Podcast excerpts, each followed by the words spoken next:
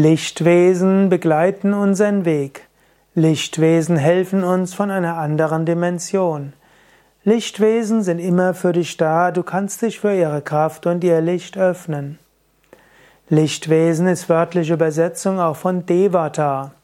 Devata kommt von Dev, Dev heißt Leuchten, Devata ist ein Lichtwesen. In der indischen Mythologie wird immer wieder von Devatas, von Lichtwesen gesprochen. Letztlich wird gesagt, jeder ältere Baum hat ein Devata, ein Licht. Es gibt die Baumlichtwesen, es gibt die Lichtwesen von Quellen, es gibt die Lichtwesen von Bergen, es gibt die Hüter der Orte und viele andere. Und es gibt Lichtwesen, die in einem, einer Gegend sind, die über ein älteres Haus wachen und so weiter.